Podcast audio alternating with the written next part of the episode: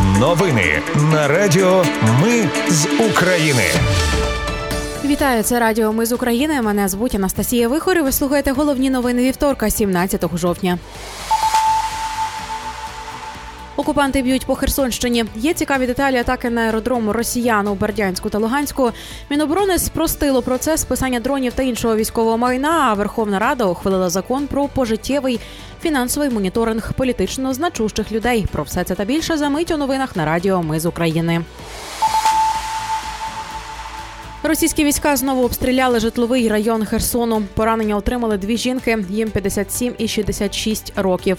Пошкоджені багатоповерхівки та приватні будинки заявили в обласній військовій адміністрації. Сили спеціальних операцій підтвердили атаку на аеродрому Бердянську та Луганську. Операція мала назву Dragonfly. Знищено 9 гелікоптерів різних модифікацій, спецтехніку, пускову установку протиповітряної оборони, склад боєприпасів. Також пошкоджено злітні смуги аеродромів. Газета The Wall Street Journal також пише про перший випадок застосування Україною далекобійних ракет Атакамс.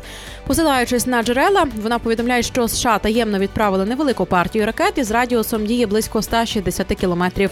Таку дальність ураження має базова версія ракети із касетною бойовою частиною, що налічує 950 бомб типу М-74. Російські воєнкори також опублікували ще одну партію фото уламків ракети, що атакували аеродром Бердянська. Це та ж сама версія.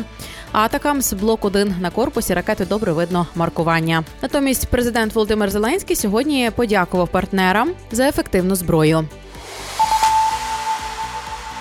Україна отримала від Сполучених Штатів Америки всі обіцяні танки Абрамс 31 машину. Повідомляє Голос Америки. Разом з танками прибули боєприпаси, запчастини, танкісти та техніки, які пройшли навчання в Німеччині. Міноборони спростило процес списання дронів та іншого військового майна. Тепер це можна зробити за 2-3 тижні замість 6 місяців. Відповідно до наказу, командири, зокрема, можуть списувати знищене майно вартістю до півтора мільйони гривень без погоджень від командування повітряних сил, сил логістики та міністерства оборони. Також без проведення розслідування можна списувати дрони камікадзе та інші ударні безпілотники. Раніше для списання необхідно було зібрати від 16 до 18 документів, і тепер тільки два. А також можна використовувати використовувати частини безпілотників, які були пошкоджені під час бойових завдань для виготовлення іншої техніки. Тепер, завдяки цьому рішенню, командири оперативніше отримуватимуть інформацію про потребу у військовій техніці. Литва відремонтує пошкоджені українські танки Леопард. Про це повідомило Міноборони країни. У відомстві нагадали, що вже ремонтували українські самохідні гаубиці Панцергаубиці 2000 і підготували технічний персонал збройних сил України, щоб він міг робити це самостійно. Верховна Рада ухвалила закон про пожиттєвий фінансовий моніторинг політично значущих людей. Раніше їхні рахунки були під контролем тільки три роки після звільнення з посади. Ця зміна стала останнім кроком до перемовин про членство України в ЄС.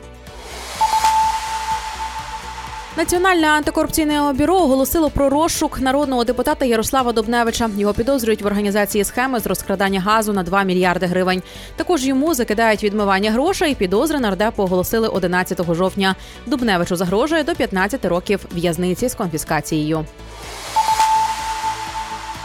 Збитки на суму майже 14 мільярдів доларів. Такі наслідки руйнування греблі Каховської гідроелектростанції. Збитки посилили й без того катастрофічні наслідки повномасштабного вторгнення Росії. Про це йдеться в новому звіті, представленому урядом України та ООН.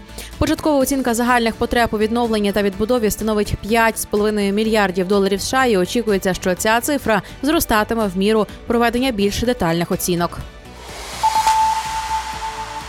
Європарламент сьогодні схвалив пропозицію щодо 50 мільярдів євро для підтримки відновлення реконструкції і модернізації України на 2024-2027 роки. Там є правки. Про це пише портал Європейського парламенту. Позицію Євросоюзу щодо запропонованого механізму для України ухвалили 512 голосів за 45 проти і 63 утрималися. Ці гроші надійдуть в український фонд за програмою Фінансовий інструмент для України.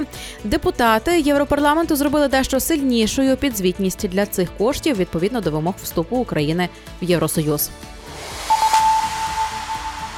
Ну і на завершення на підконтрольну Україні територію повернули ще трьох дітей: двох хлопчиків, їм 10 і 6 років та дівчинку 8 років. Всі ці діти перебували на тимчасово окупованій території Херсонщини. Повідомили в обласній військовій адміністрації.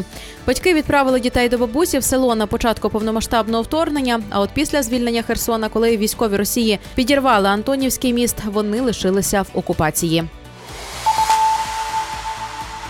Це були новини на радіо. Ми з України. Мене звуть Анастасія Вихор. Наші новини про те, що дійсно відбувається в Україні. Ми не робимо новини, зважаючи на чиїсь політичні чи бізнес-інтереси. У нас тільки реальні факти. Якщо на вашу думку, те, що ми робимо, важливо, підтримайте нас. Заходьте на сайт Ми з України.ком та тисніть кнопку Підтримати. Почуємось. Радіо Ми з України. Перемагаємо разом.